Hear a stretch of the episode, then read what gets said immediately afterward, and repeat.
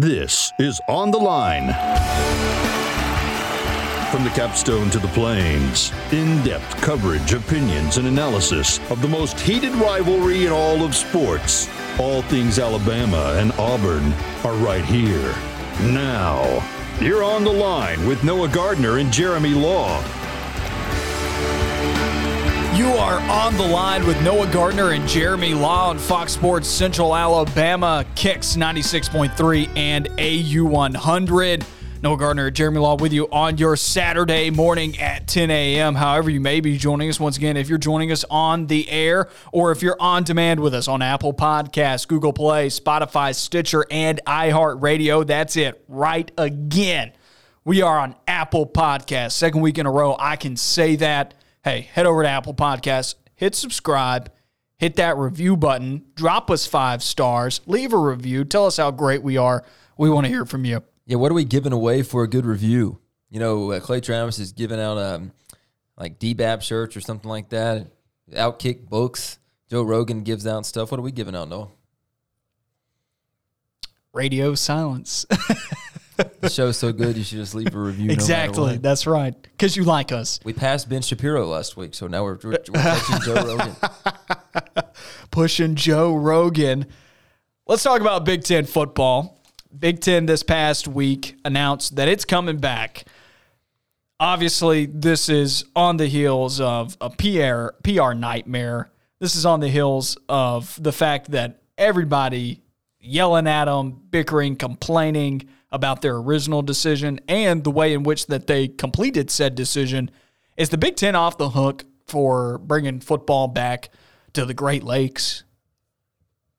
I think I told you earlier in the day that I thought, you know, it's okay. They they're playing football, everything should be fine, but there just still feels like this supreme level of mistrust between the administrators, which is your ADs, presidents, and your Big Ten commissioner and Kevin Warren, who in his second full year going in now as the um, the big Big Ten commissioner, he looks like a buffoon right now because listen, you got there are 40 days since they released a schedule, 35 days since they canceled the season.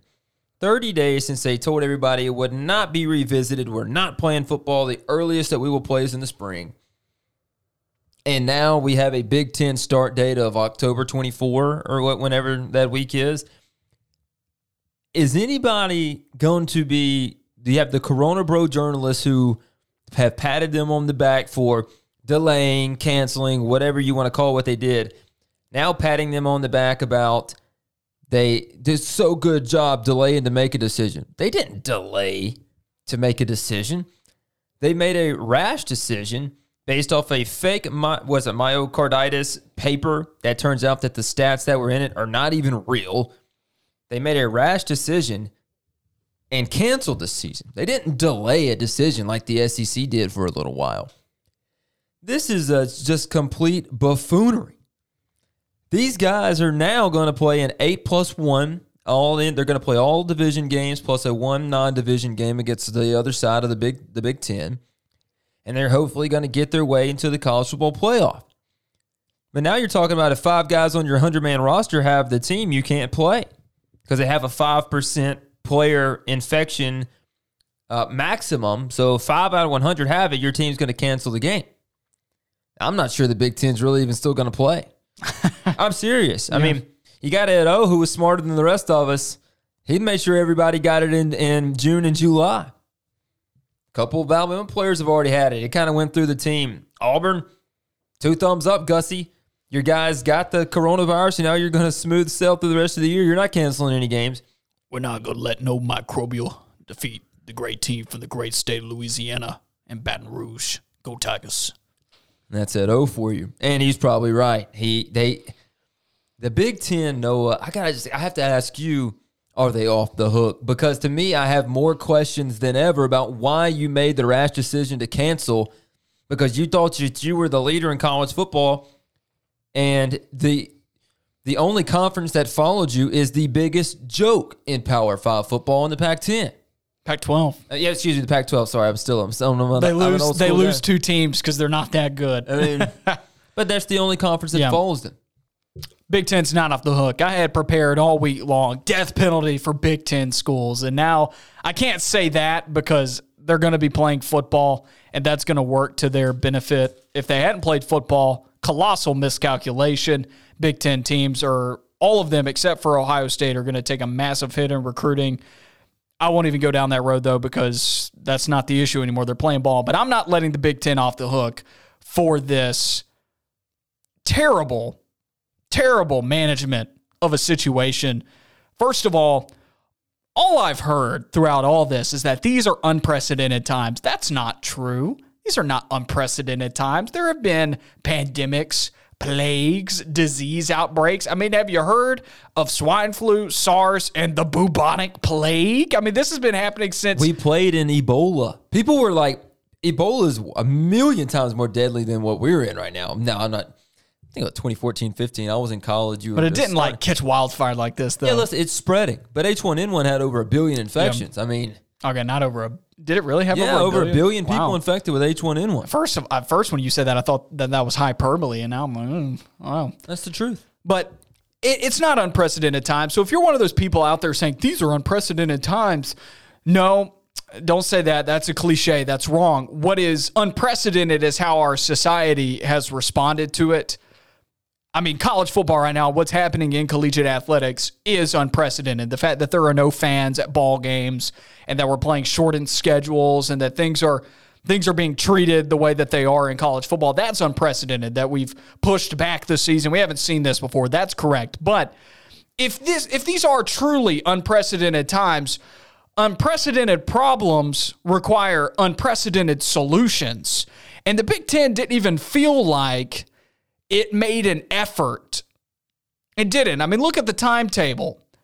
Waited till the last minute, just like everybody else did. So I'm not going to fault them for waiting a very long time throughout the summer, just like the ACC, Big 12, SEC, Pac 12 did. They waited till the 11th hour, and that was by design. Everybody didn't have enough information to make a decision, and they wanted to wait till the very last possible moment to gather all up to date information that they had to make the most correct decision possible. But the Big Ten gets to that point, and they took a different direction than the ACC and the Big 12 and the SEC did. They took the direction of going behind closed doors. They weren't transparent, and they cowered because of the fear of liability and PR backlash in the court of public opinion nationally. It was cowardice.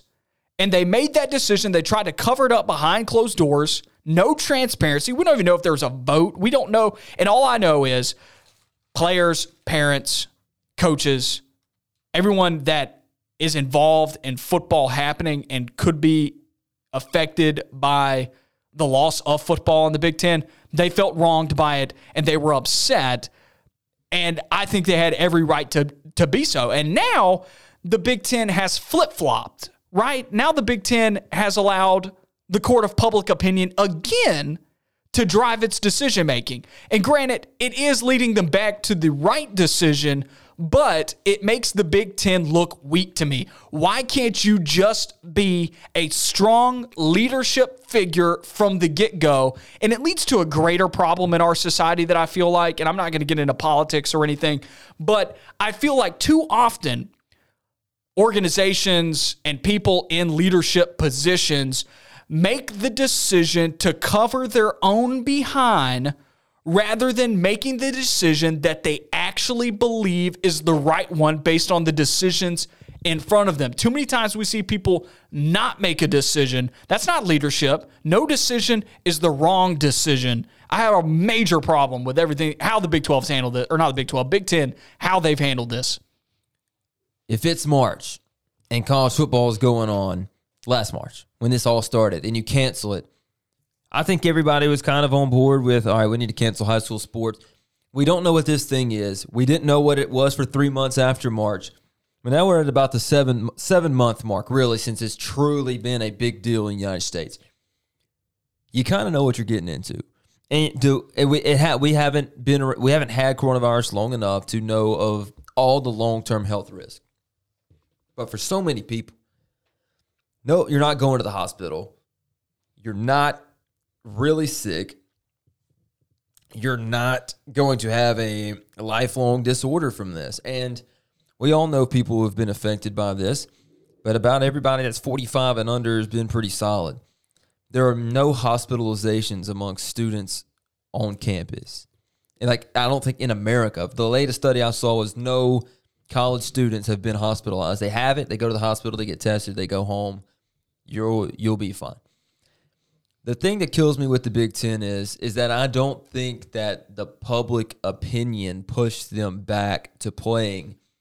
I think it was the root cause of why they canceled and them not wanting to figure out what that root cause was pushed them back to go ahead and letting them play. Let's get to realize you have you have government employee government employees that met, voted or not voted, would not release a transcript.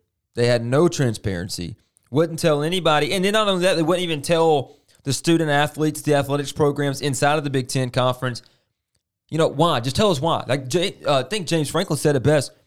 We're we're not. We hate that college football is canceled, but somebody at least just owes us an explanation because you've had us on campus since the beginning of June, working out, throwing, weight room, running bleachers, getting ready to play college football. We're here for three and a half months.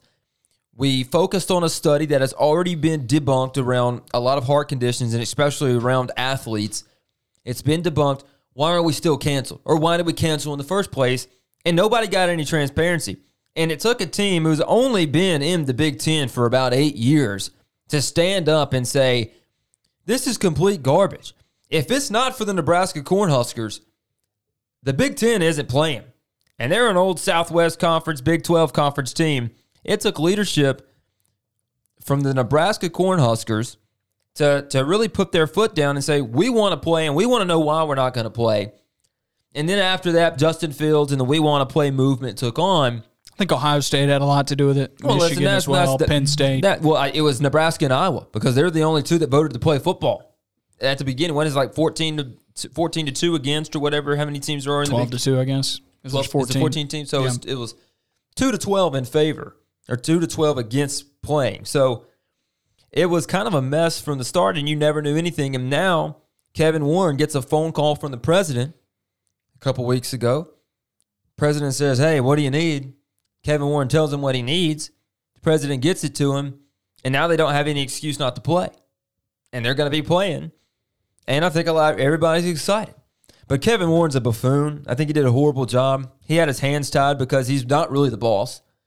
He's supposed to be the leader. He is the CEO amongst a board of directors, which are the presidents of all the Big Ten schools. He has to do what he's told. We understand. But at some point, he had to put his foot down and say, we should be playing college football. His son's playing college football. His son's getting ready to play next week against the LSU Tigers. Said he plays for Mississippi State, right? I've heard you say that several times, but I just want someone to make a decision and stand by it because now that first decision, albeit I thought it was the wrong one from the get go, and granted, yes, they are headed back towards playing ball, which is exciting. I'm glad to have the Big Ten back in football because Big Ten is one of the best conferences in all of college football. There's a lot of pageantry in it. It's not better than the SEC, but it's definitely better than all of the other ones. Second best conference in football. And when you talk about pageantry, it's the only one in college football that actually that actually can rival the SEC in tradition and pageantry. It's the it's the only other one. No other conference has the same level of tradition that the SEC does other than the Big 10. And so I'm happy to have it back, but I'm disappointed in how we got here. And I would just like to see for once somebody make a decision, albeit even if it's unpopular. I would love to see someone make a decision and stand by it. To, to have a legitimate, strong reason and it actually be based on their own personal convictions that they believe that this is the right choice. Because if you're doing that, then you're at least trying to do right by somebody.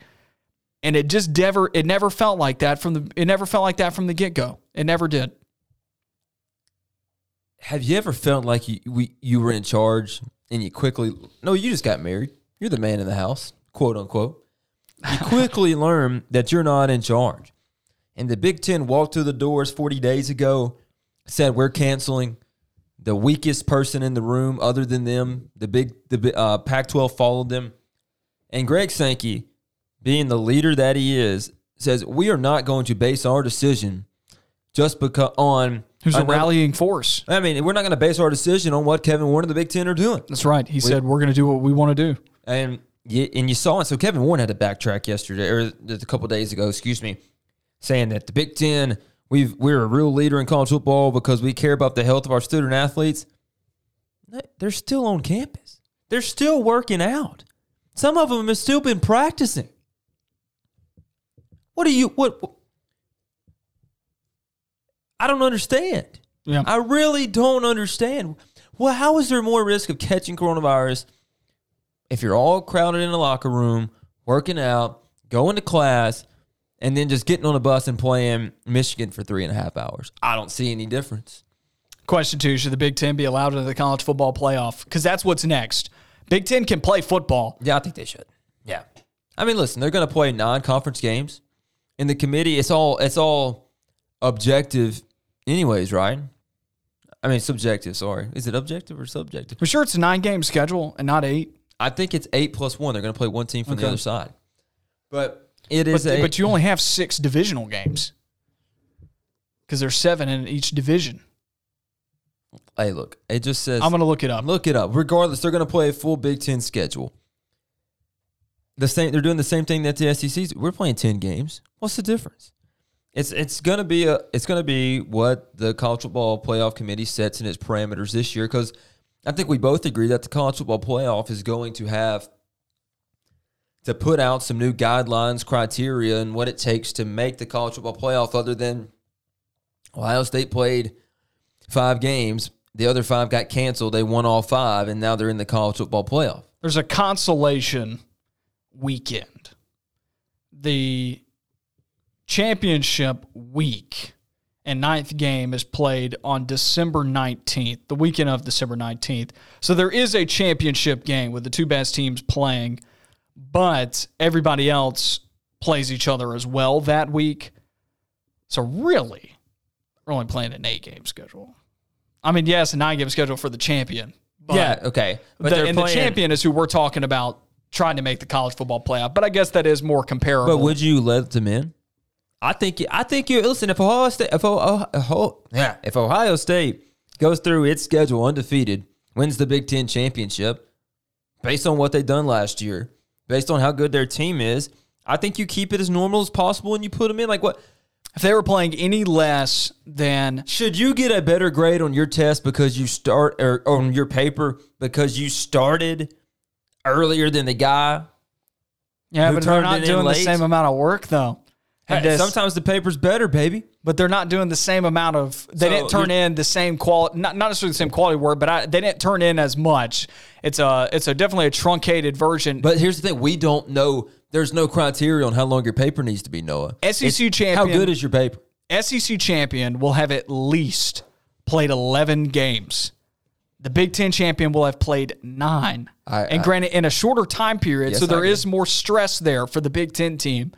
But I think that extra game when you're looking at the SEC, that's not a that's not a level playing field here. I haven't made my official decision about whether or not I think they should be in. I'm just pointing out the facts here. The SEC, the ACC will have played 12 games. The Big 12 will have played 11. So everybody else will have played almost already a full length season. Whereas the Big Ten's over here, like, yeah, we get a neg- we get an extra month to get prepared and I'm not be saying- ready, and we and I- we have to play a couple less games. If Ohio State or anybody else in the Big Ten goes nine and zero, who else are you going to put in? I would consider a one loss SEC team that lost in the SEC championship. So you so you want a rematch in the very next week, the very next game. Isn't that why we're playing the SEC title game? I could almost understand like a uh, a rematch from the regular season, like Alabama beats Georgia. Georgia somehow doesn't get to Atlanta, and then they can find their way back in because they played really well towards the end of the year, something like that. But going Alabama, Florida, then Alabama, Florida again to me is, eh. That's like Even if Florida could beat Alabama in game two. Nah, but I'm just saying, it's it's that time. Like we've never seen that one. The the conference championship game, Alabama and Florida, and you turn around and they're just both in the playoff. Right. I've never seen it. I don't This is think why we need a wants to see 16 playoff. Well, I I think they should cancel conference title games. That's been my stand for a while. If you're gonna have, you're just gonna throw the best teams in there, play the regular season, be kind of NCAA tournament style. Who's ever playing great, have quadrants, figure out where they are, rankings, whatever, and you just put them in. Just let them run wild at the end of the year. Instead of these de facto college football playoff games that aren't college football playoff games. Now that'll never happen because the SEC is rolling in money from that game, that first week in December game in Atlanta. Here's what we know Ohio State is the best team in the Big Ten, at least right now. We believe that, Ryan, Yeah. Ohio State's the best team in the Big Ten. They'll be in the playoff. The next two biggest fan bases in the Big Ten are probably Penn State and Michigan. Definitely Penn State and Michigan. Maybe State- Michigan State. Penn but, State has a chance. But legit contenders here in the Big Ten that like you could envision a world where maybe they make the playoff or those three teams. That's big money, man. And the college football playoff will want big money inside their. So I think Big Ten's getting it. I do. I think Big Ten's going to get in. So if you're, it's different than if I think they should be in or not. And I think you've turned me to. I think they should be, but Big Ten and the college football playoff, you get Ohio State in there. There's a lot of money there to go alongside of it, and I think they'd like to see Ohio State play in the college football playoff. And so, would shock me if they do get in. Then again, this is being recorded on a Thursday, so by the time that this show airs on Saturday, it's very possible that they've already announced that. So, hey, maybe all this it, what that we're talking about, we could be proven right or wrong by the time that this rolls around. Coming up on the next side of this break, you got Speed Round presented by Lance Brown, Allstate, Auburn expectations. What should the expectation be for Auburn in 2020? And we wrap up the show with game picks. Jeremy edged me last week. I'm going to get him this week.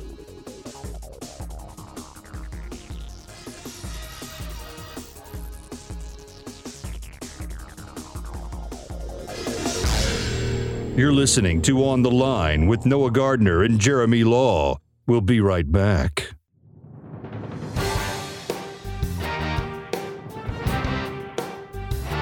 You're on the line. Now, Noah Gardner and Jeremy Law.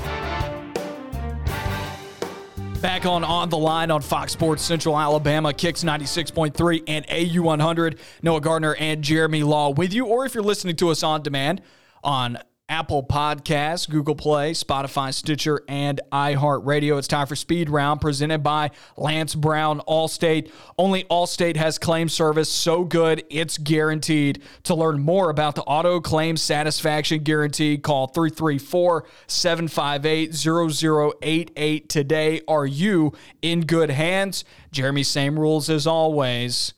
But this week, we got a nice handful of questions. I got seven questions here, so we do need to go a little bit faster.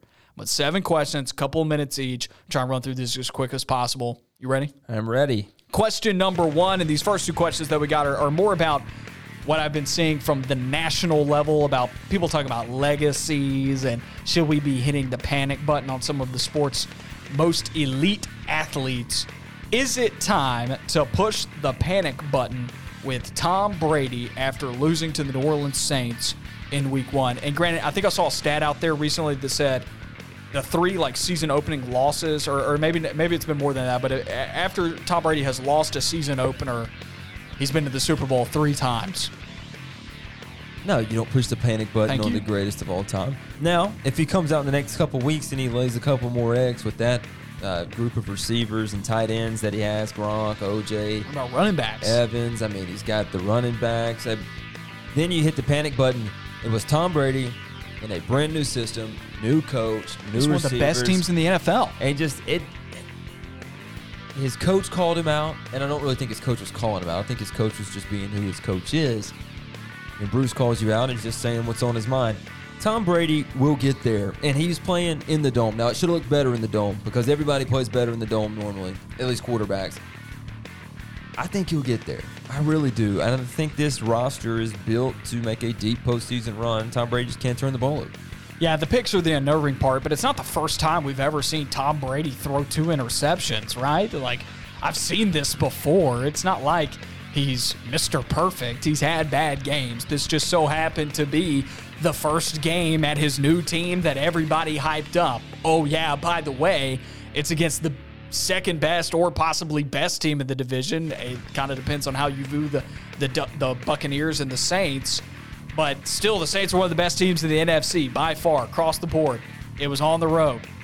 You cut him a little bit of slack. I don't think it's time to hit the panic button as you put it on the greatest of all time, which he is. I think it's time to just let him gel with his new guys, let him build the chemistry, let him be comfortable in the new offense. Tom Brady even talked about that he had forgotten what it was like to have to learn a new offense.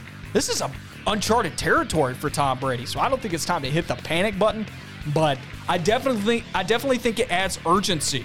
You lose week 1, some of these teams that lose week one when their schedule's coming up, like next week's winnable game for the Buccaneers, I believe they're playing the Panthers. You lose that game, yeah, it might be getting time to hit the panic button. I know it's only two in the hole, but you can't lose to two divisional rivals to open up the year. Browns are in a similar situation.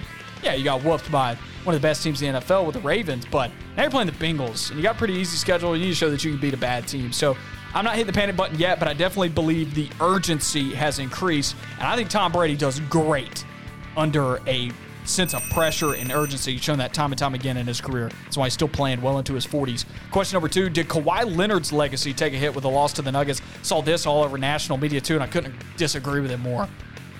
What is Kawhi Leonard's legacy? Like, he's not the best player playing.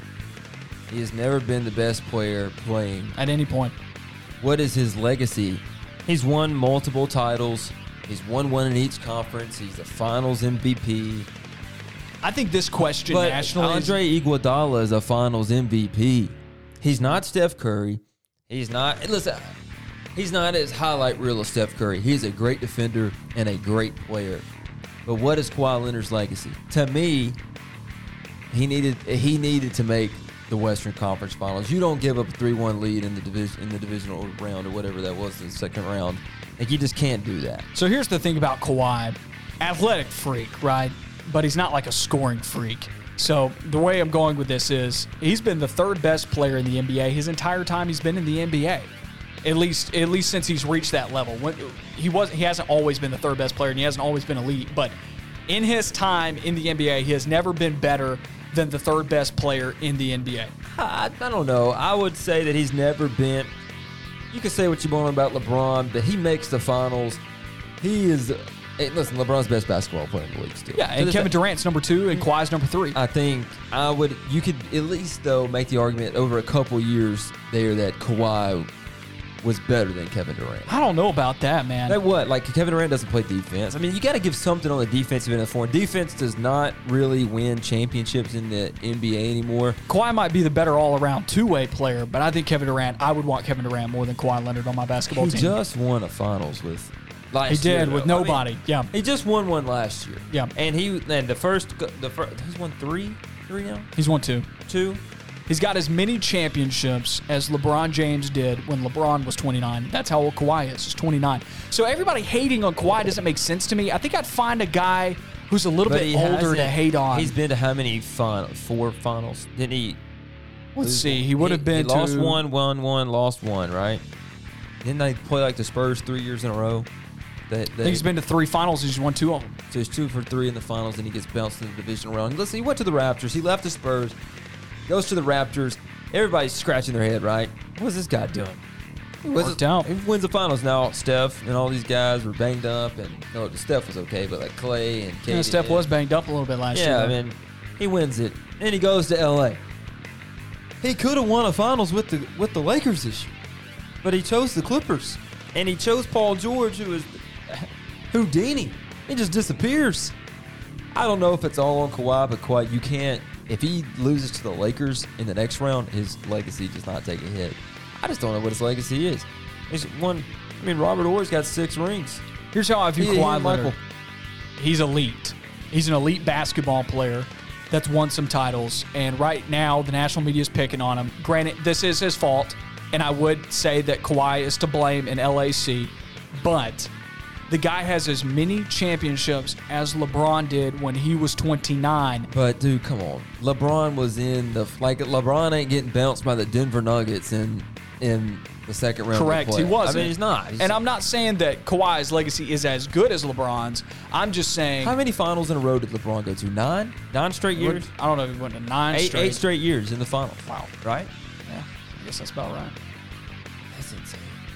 Once again, this is not me disparaging LeBron James, best basketball player in the NBA right now. LeBron's got I'm three. saying people are hating on Kawhi Leonard right now. I think I would find an older player to hate on because Kawhi has still a lot of tread on his tires. He's got And a- at some point, years left. Like six great years of basketball. and at some point, Kawhi will surpass LeBron James as on the level of best basketball. LeBron's going to get old at one point. LeBron's going to get too old. LeBron's 35 now. oh no, like yeah, there will be a day where Kawhi's the best. Is a better basketball player. It's almost like Kobe. Kobe's on the tail end of Jordan, right in there, and then like Kobe was electric for a while, and then for when 02, when LeBron came in the league, it was instantly LeBron James was probably the best. Uh, give him a year or two, but LeBron James was the best player in the league after that, and Kobe was phenomenal. Kobe's the a lot of people say the greatest Laker of all time, and that's that's saying a lot. But LeBron James has been the best player in the league for, for a very long years. time. And once again, this isn't me saying LeBron versus Kawhi. This is just me saying to the world, hey, pump the brakes on Kawhi right now and writing him off because he's 29 and he's going to win more championships. And it would not shock me if Kawhi Leonard won more NBA titles than LeBron James. It would not shock me. And then we talk about legacy. LeBron is no longer in the GOAT conversation if Kawhi Leonard wins more titles than LeBron. You're- now we're getting too disparaging. But question number three Who impressed you the most in week one of the NFL season? Not my fantasy team. Put up one. I put up 130 and a loss last week, Well, that could be which, the is, which is horrible. answer to the next question. But the Seattle Seahawks and Russell Wilson, they go across the country. Listen to this. They go across the country, and with a fired up Atlanta team who has to win. They know they're like They've got New Jerseys. They got, they got, but they know they have to win, right? We need to win this game. Not only that, we have to be competitive in this game. And Russell Wilson goes 31 of 35, and he just tears you up. He's playing at 9 a.m. Pacific time, and he carves you up on the other side of the. You could not get any further away from Seattle to Atlanta across this country, can you? Unless you're going to Florida. I mean, oh my goodness! And Russell Westbrook does what? Uh, excuse me, Russell Wilson does Russell Wilson things. Does Russell Westbrook things if we're talking about it on the football field? I That's mean, impressive. He does Russell Wilson things, and that was probably my most impressive overall team performance in week number one. I also thought the Rams looked very good. They're playing on. They're play, They're still playing an elite everywhere but quarterback Dallas Cowboys team, and they get a win in Sunday. Was it Sunday night football that they got that win? Yeah, Sunday night. The Sunday night NBC game. I was impressed with the Rams too. I think the Rams can go further than a lot of people were saying they'd go. Team that impressed me the most is the Baltimore Ravens. I can't talk bad about Lamar Jackson anymore. And I know he picked apart the Browns defense, but You told me that he was the Browns were set ready to stop him. I, th- I really thought they were going to put up a better effort than that. That was bad. Lamar Jackson, though, what, what impressed me the most about Lamar was his pocket passing. I really think that was some of the best passing that I've seen. Like it was pocket passing. Yeah. It was it was if you watch that game, he played in the pocket. He really didn't beat the Browns that bad with his legs. It was he he picked them apart. I don't really think it's just that though. It's the threat of the legs to where you a defender is wasted on Lamar Jackson every play to make sure he doesn't run away, which is an extra space to throw a ball to receiver. Lamar Jackson threw the ball well at Louisville. He really did. He won the Heisman Trophy. Now, is he a regular season quarterback? We'll see. Peyton Manning didn't win a playoff game until year three in Indianapolis. We'll see what Lamar Jackson can do because he's whiffing in the playoffs right now. But he is, to me, he and Pat Mahomes are the most fun people to watch, along with Russell Wilson in the NFL at the quarterback position. Stat line for Lamar 20 for 25 for 275 yards and three touchdowns. Granted, Cleveland secondary had problems, but he was making plays, tight windows. He was making those throws that you talk about. But there's only a couple inches you can't fit it in there, and he was making those throws, and he was doing it from the pocket. Next question, then staying in the NFL. Who disappointed you the most in week one of the NFL season? Is that My the Buccaneers? Dallas Cowboys. Hmm. Dak Prescott. Maybe it should just be Dak in this. You no, no, it's not because you Dallas got caught up in. Dak wants money. We're gonna pay him money, but we're not gonna pay him Pat Mahomes money. And you saw why Sunday night. Dak Prescott is not Pat Mahomes. He is not Lamar Jackson.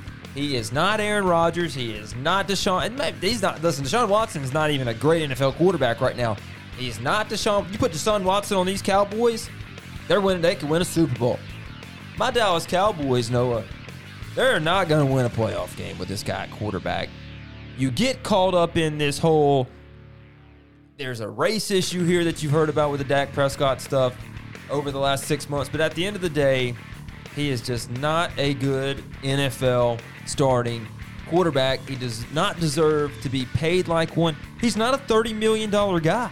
He is not as good as Tom Brady right now. Yeah. He is not as good. I don't know about Philip Rivers. I might get a little out of hand right here. He's not as good as Jared Goff. He's not Carson Wentz. He's not any of these I guys. know. Carson Wentz didn't play great either. Yeah, but I th- when have you seen any lick of true potential from Dak Prescott? Like this guy, he's gonna make the throws. I'll cut him- He's gonna make the throws. I'll cut him a little bit slack. There's some statistics that show him out there to be pretty clutch. He's led some game-winning drives, Okay, I get it. but he, consistently he's not. I- he's not a dog. How many know? of those game-winning drives wouldn't happen if Dak Prescott completes the traditional third and four? If he doesn't, like the end of the game, I'm not gonna lie, man. The fourth and two in the fourth quarter, I'm like, you're throwing behind the chains. Like that's you couldn't have. You could, I would have liked to have seen him try a like throwing a little bit further down the field. At least try and make a tough throw, you know. But I'm just disappointed the guy's not. He is a he is a 20 mil. He is a middle of the pack, a little bit better than Baker Mayfield, NFL quarterback. I'll take that. Would you put him in the top 10? No, No. Okay, thank you. team I'm disappointed in. Philadelphia Eagles. When it's just I'm disappointed in them out of any any personal convictions or anything. It's just Philadelphia Eagles lose 27 to 17 to the Washington football team and Hey, what Washington defense is pretty good. eight sacks. So Eagles offensive line pretty bad. Well, Um, and that's that's the other thing about Dak Prescott, Noah. He has had the best offensive line for the last five years in the NFL. He ain't getting sacked eight times. it's just how far have the Eagles fallen They since the can't- Super Bowl, and now they're now they're losing a divisional rival that honestly should be last in their division, possibly. And, and their guy that the they paid a lot of money to play quarterback wasn't even the guy that won you the Super Bowl. That's I don't right. even think Carson Wentz deserved the money he got, by the way. I just don't think that Dak Prescott is even Carson Wentz. 24 for 42, 270. Uh, that's more of a volume thing. How he got the yards, two yeah, touchdowns, two picks. Yeah, two touchdowns. When you're getting sacked eight times, you're going to throw two picks. Here's the thing: it was Carson Wentz versus Dwayne Haskins, and you lost to Dwayne Haskins and the Washington football team. How many times did Dwayne Haskins get sacked? None. That I don't know. I mean, I mean, you got beat by a guy who threw for 178, 17 for 31. Haskins didn't even have that good of a day. Let's move on to college football. Who impressed you the most in week one of the college football season? There's only a couple of good answers here. who really? I'm telling you, This really wasn't that great of a week for anybody in college football last week. Billy. Napier is he the best Saban assistant that nobody's talking about? He's just hanging out right now, beating teams he shouldn't beat, building programs. Not not a quick Jim McElwain Colorado State good situation because their coach left to go somewhere else. But Billy Napier is really looking like a good college coach right now, and I think he could be the one that you talk about later on that wins a couple national titles. Uh, to me, he's going to land somewhere in the SEC next year.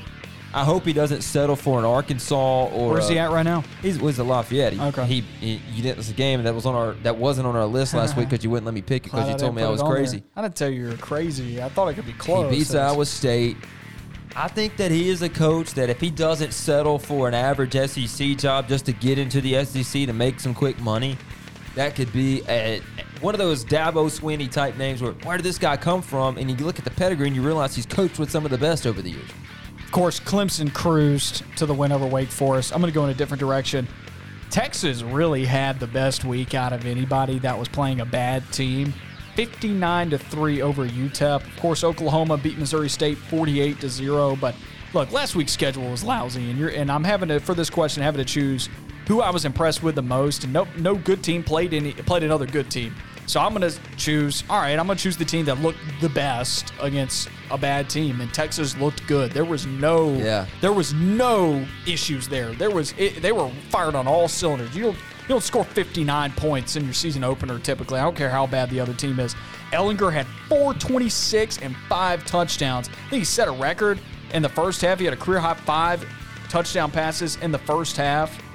I mean, that, Now listen, Ehlinger. There's never been a knock that he can't go out there and throw the ball around, right? sling it.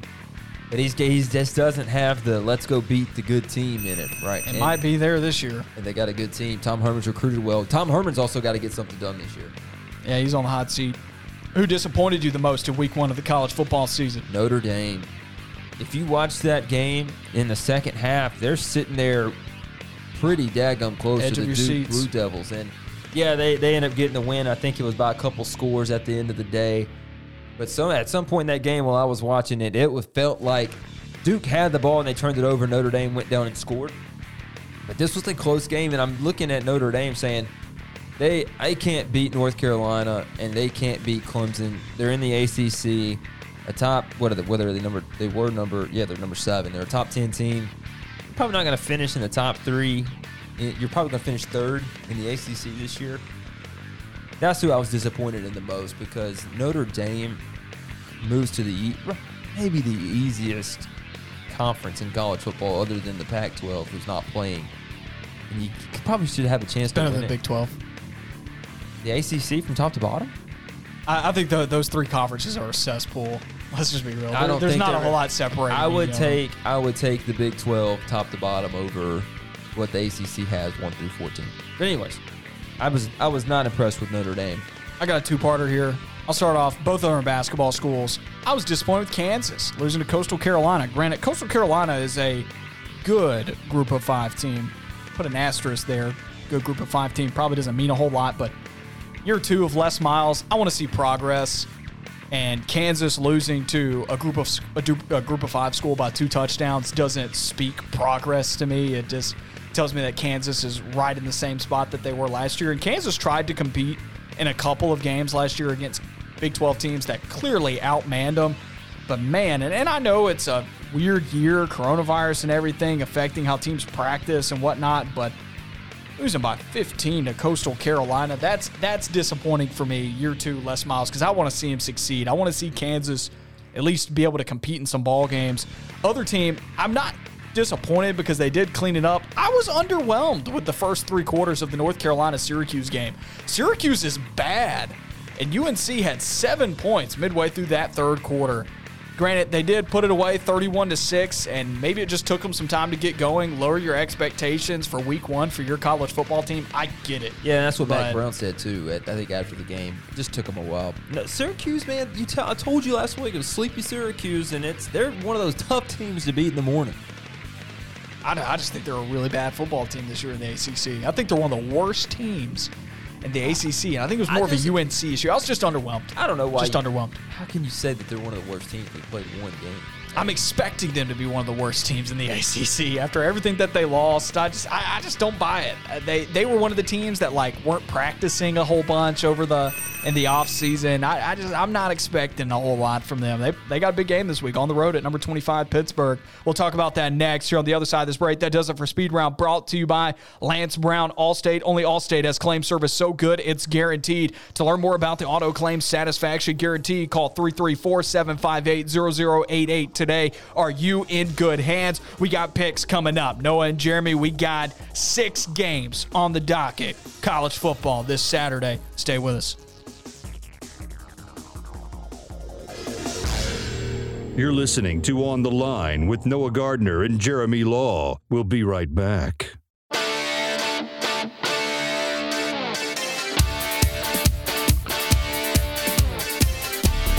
This is On the Line. Wrapping up the show on On the Line, Noah Gardner, Jeremy Law with you on Fox Sports Central Alabama, Kicks 96.3 and AU 100. Or if you're listening on demand with our podcast on Apple Podcasts, Google Play, Spotify, Stitcher, and iHeartRadio. Third and final segment of the day. It's time to go through it here. We got picks for you, and I told you we were going to keep up with the records of this all season long. And last week, bad week for me. Noah goes three and one. Jeremy goes Not- four and zero. Not a bad week, not but I mean, week. You like I got all the would've been three and gimmies. I got all the gimmies. The only one that we disagreed on, I missed. So bad week for me. I I'm like Texas, right? I, I beat the bad teams, lost to the good one. I told you don't pick Florida State, man. They were up 13 to 0. I was like, yeah, this looks good. GT's quarterback thrown a couple of interceptions. I was like, Ooh, They're bad, we man. look good. Nor- Norvell. Both teams are bad. No, you're on a one year. I feel like Florida State should have started one year contracts with coaches until they can get this thing figured out. And they've got players too. I just don't get it. They've got players. They recruit. Why are you? How are I you think- so bad? I think it's all the I quarterback think position. Taggart tanked this program, man. He had, he is in. I think Jimbo did. Yeah, they're they're I think Jimbo did. they're three years removed from Jimbo. You but can't- they went six and six in that last year, and they really never Well, they- recovered. I they- think he did they, it. They had about a million injuries that year, though. They like when they lost with Jimbo. Listen, there's no way that Jimbo Fisher was such a bad coach that he got 75 million guaranteed dollars from A&M. yeah, but what's he done at A and M? the same thing Gus has done? I mean, uh, At least Gus has beat him. Yeah. Next. Gus has at least beaten Alabama. Let's go through these picks. Syracuse at number 25, Pittsburgh, 11 a.m. on ACC Network. I will not be picking sleepy Syracuse. I will take shouldn't. Pittsburgh. I do think Syracuse was a different version of its real self last week, amped up game one against a really good opponent. Still got blown out. Give me Pittsburgh. Pittsburgh held Austin Peay to one rush yard. One. How care you playing? That's hard to do. What did they do to Saquon last week? Didn't he have like six, six rushing yards? Saquon Barkley. Different Pittsburgh. Yeah, I know, but he, he that's kind of the same type of deal. I think this is one of the better defenses in the ACC. Just looking at what they did statistically last season and then what they bring back and how they played in week one. 'Cuse's offense wasn't good, only 202 yards against UNC. Didn't do much on the ground either. I think they run into an old school Pittsburgh football team. I- I'll take Pittsburgh as well. Number two here, Boston College at Duke, 11 a.m. on E ESPN3. Duke hung in there with Notre Dame for a while, and Notre Dame is a far superior football team. I like Duke in this one. I think Duke, it feels like that they had the, the magic run with Danny Dimes, but it feels like it's not over yet. Like they can beat some teams this year that they probably shouldn't beat, and definitely going to take them over Boston College. But I feel like Duke can sneak in there in the ACC this year and just make noise. Not telling you how much more noise, but just make some noise. I don't know if they're a 500 team this year, but Cutcliffe's a good coach. Chase Brice, I really liked how he managed the game against Notre Dame. He kept a minute, fought hard. That says a lot. Notre Dame has a lot better players than Duke does on defense compared to what Duke's got on offense. It's not like Chase Brice has his pick of the litter as far as skill position players around him. I think what you saw from Chase Brice to at least have him in the ballgame was a Chase Brice thing. I like Duke in this one. The only reason is because Duke has played a football game and Boston College hasn't. And I go back to, I've said this time and time again, this year, lower your expectations when your team hits the field for the first time. I like Cutcliffe's experience, the fact that Duke has something to build on. Boston College is getting into football for the first time this year. I'll take Duke in this one as well. We agree so far. Houston at Baylor, 11 a.m. on Fox. Old Southwest Conference matchup. It's a good game. It's a good game. So I'm not sure what to think of Houston because Dana Holgorsen continues to underwhelm me. Year were bad last year, They too. were bad. Four and eight, I But think. they are rolling into they're they're playing a good Baylor team. Now their coaches at Carolina, they lost a lot. Dave Aranda feels like one of the assistant coaches that moved up to a head coach this year in big time football. That could be a good program manager. Like he feels like he could be that guy. Not too volatile, not too soft. Baylor's probably going to just be a little bit too much for Houston in this one. Give, give me give me the Baylor Bears. It's an this is big noon, right? Big noon on Fox. An We 11 may not kick. disagree this week. I like Baylor in this one. Only difference here is Dave Aranda. I think it might end up being a better head coach than Dana Holgorsen. That doesn't matter in this game. It's who can get the most out of their defense in this one. Because I don't think either defense is going to be great. I don't think they're going to have a good performance. Both of these teams, I'm pretty sure, are playing their first games of the season. Houston and Baylor are going to score points. We know that's true. They both had very good offenses last year. Despite D'Eriq King not playing, Houston had a good offense last year. The issue was the defense for Houston. Dana Holgorsen is not a defensive minded guy. and he looks like he doesn't pay anybody to be a defensive minded guy either. And Dave Aranda's an ex DC at LSU, and we know what he can do. As the defensive coordinators. I, I think schematically, what Dave Aranda's just going to bring to defense is going to be the difference one. But I do think a lot of points are going to be scored. This is going to be possibly the most entertaining game of the day. Very good ball game. I will take Baylor as well. South Florida at number seven, Notre Dame, 130 on USA. How did this game get on USA? I know, typically this is on NBC. Don't know what's going on. I just thought that was weird. I guess I won't go to channel 13. Upset alert? Man, I want to call this one. No dude. way. I want to. No I just way. want to be like Notre No way. Dame. Stay away. They only beat the Citadel 27 to 6 last week. I know, the but Citadel. Ah, the Citadel. I just I just hate Notre Dame so much. I don't think South Florida is great. They're terrible. I don't think they're good, but I don't know. It feels sleepy. Notre Dame did not impress me last week, as I mentioned earlier. But you'll take Notre Dame, and I'm guessing I'll take Notre Dame as well. You'll take Notre Dame. Yeah. I mean, South Florida's worse than Duke. That doesn't always matter. Who's be- the best? If the best team won, we wouldn't play any games. All right, let me throw another stat out there for you. USF quarterback Jordan McCloud had 68 passing yards last week against the Citadel. USF's more of a run first team. They had 300 rushing yards, but they ain't going to have 300 rushing yards this week against Notre Dame. That's not going to happen. No, that's not going to happen. And you need your quarterback to be able to throw the ball to win this game. Notre Dame, we know they're better players. Let's don't overcomplicate it. Next one. Number 14, UCF at Georgia Tech, 230 on ABC. You've made me a fan of Georgia Tech. I, I was, I look, internally last week, I was rooting for Georgia Tech to beat Florida State, despite the fact that I picked FSU. This one's a fun game, but only if Georgia Tech wins it, right? If UCF wins, you're like, yeah, we expected that. But the, if Georgia Tech can make it close, this is a whew, statement win for GT in year two. Geoff Collins gets this win. No way. I'm glad we picked differently on this one. so Finally, the only reason time for I'm me going to to pick catch some different ground. is I know that I've won last week's, and we're probably only going to pick different ones here. I like. I for some reason I just get behind Geoff Collins. I like him. you want to see Georgia Tech to succeed because I think college football is better when Georgia Tech is is good. I know that's they're an the- odd team for me they- to throw out there, but there are just some teams in They're the college most football. recent team in Georgia to win a national title. I'm just saying there's there's some teams in college football where you're like, yeah, college football's better when they're when they're doing good. At least their conference is better when Georgia Tech is doing good. They they used to be one of the teams that ruled the league, and now they're just bad. This year, look, I'm taking UCF in this one. They got a quarterback through for 3,600 yards last year as a freshman. Now year two, his completion percentage and his interceptions are going to go down. His completion percentage is going to go up. The guy's going to be well polished. I like UCF with all their skill. But they bring back a lot of guys. UCF's 14th for a reason. I'm serious. This UCF team probably better than last year's, and last year's won 10 games. Okay. I'm going to take UCF in this one. You told me I was crazy last week. I'm not telling me- saying you're That's okay. crazy. You pick the next one first. I'm tired of you because let me see what we're really cooking with here. Pick the last one. Number 17, Miami. at number 18 Louisville. 6:30 on. I think this is ABC. Yeah, it yeah, is. this is on ABC. I'm going Miami.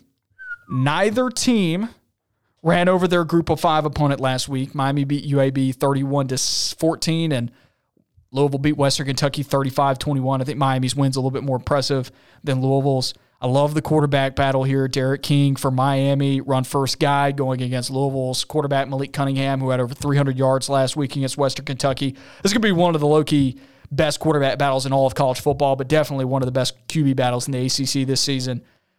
For the first time in years, Miami's offense actually looked like an offense. Rhett Lashlee's done wonders with them, had over 300 rushing yards last week.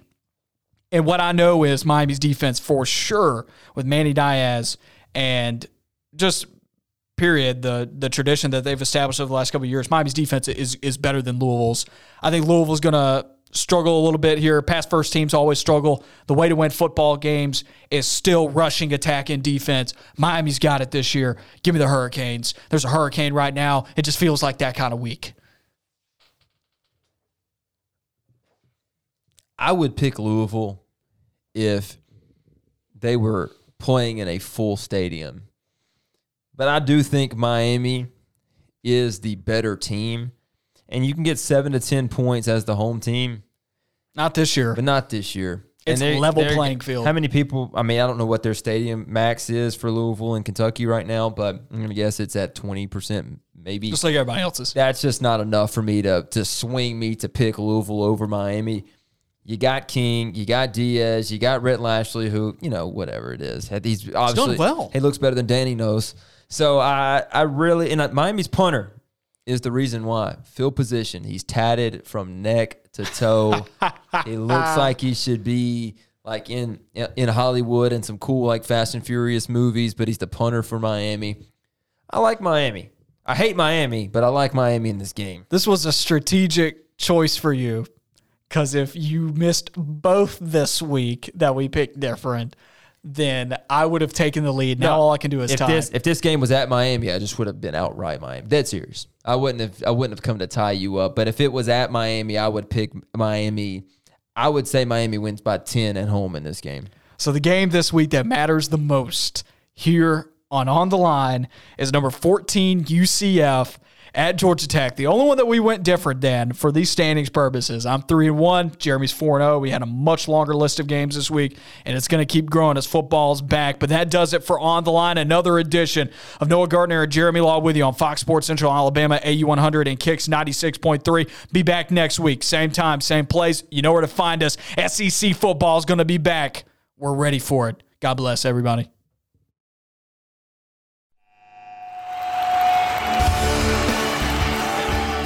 Thanks for listening to On the Line, a product of Radio Alabama Sports.